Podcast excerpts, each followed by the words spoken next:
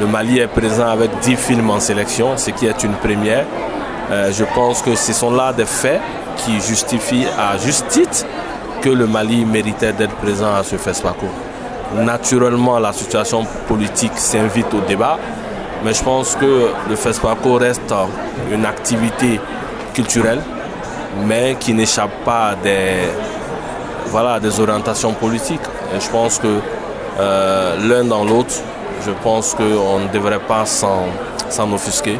Le plus important, c'est que le Mali a répondu.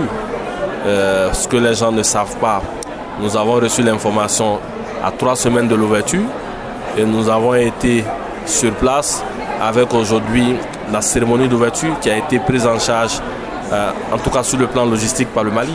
La scène, les lumières ont été fournies par le Mali. Nous sommes venus plutôt soutenir le FESPACO. Et ça, c'est des éléments qu'il faut que les gens comprennent pour dire que nous sommes venus en soutien au gouvernement, nous sommes venus en soutien au peuple du Burkina, nous sommes venus en soutien au cinéma africain.